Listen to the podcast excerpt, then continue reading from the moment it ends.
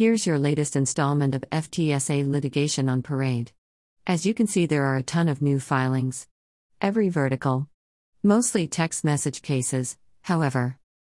Camilla Espinosa v. Rabah Funding LLC, Complaint, 2022-9840 CA01 Miami-Dade. Daniel Henschel v. Citizens Disability LLC, Complaint, 2022-9736 CA01 Miami-Dade.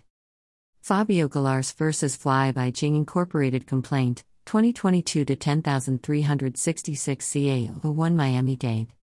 Heriberto Valiente v. NextGen Global LLC, Complaint, 2022-10901 CA01 Miami-Dade.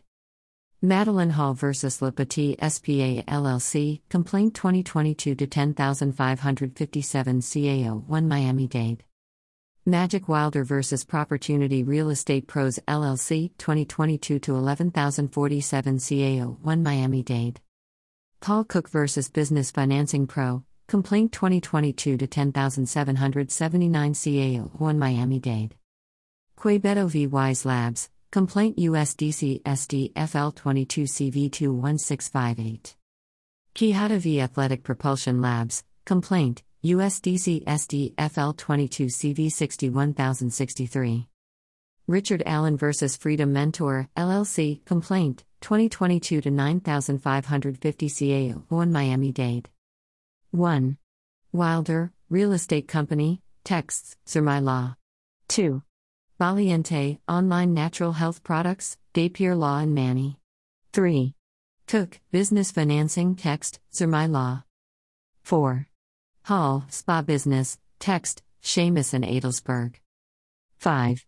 Galars, Online Retailer of Condiments/Food, Text, Seamus and Adelsberg. 6. Quijada, Athletic Shoes, Text, Manny and Jabrail Hindi.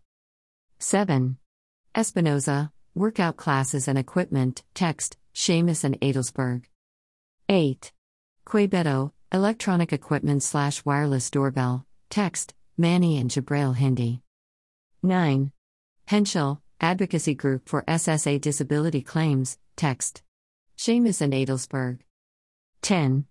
Allen, Real Estate Investment Services and eBooks, Text, Seamus and Adelsberg.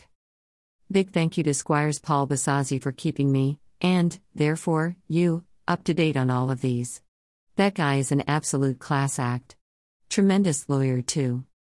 For those of you wondering, the copycat Oklahoma bill takes effect November 1, 2022, and I've heard from at least one plaintiff's lawyer that they're actively seeking bar licensed professionals in the state to begin an OTSA practice.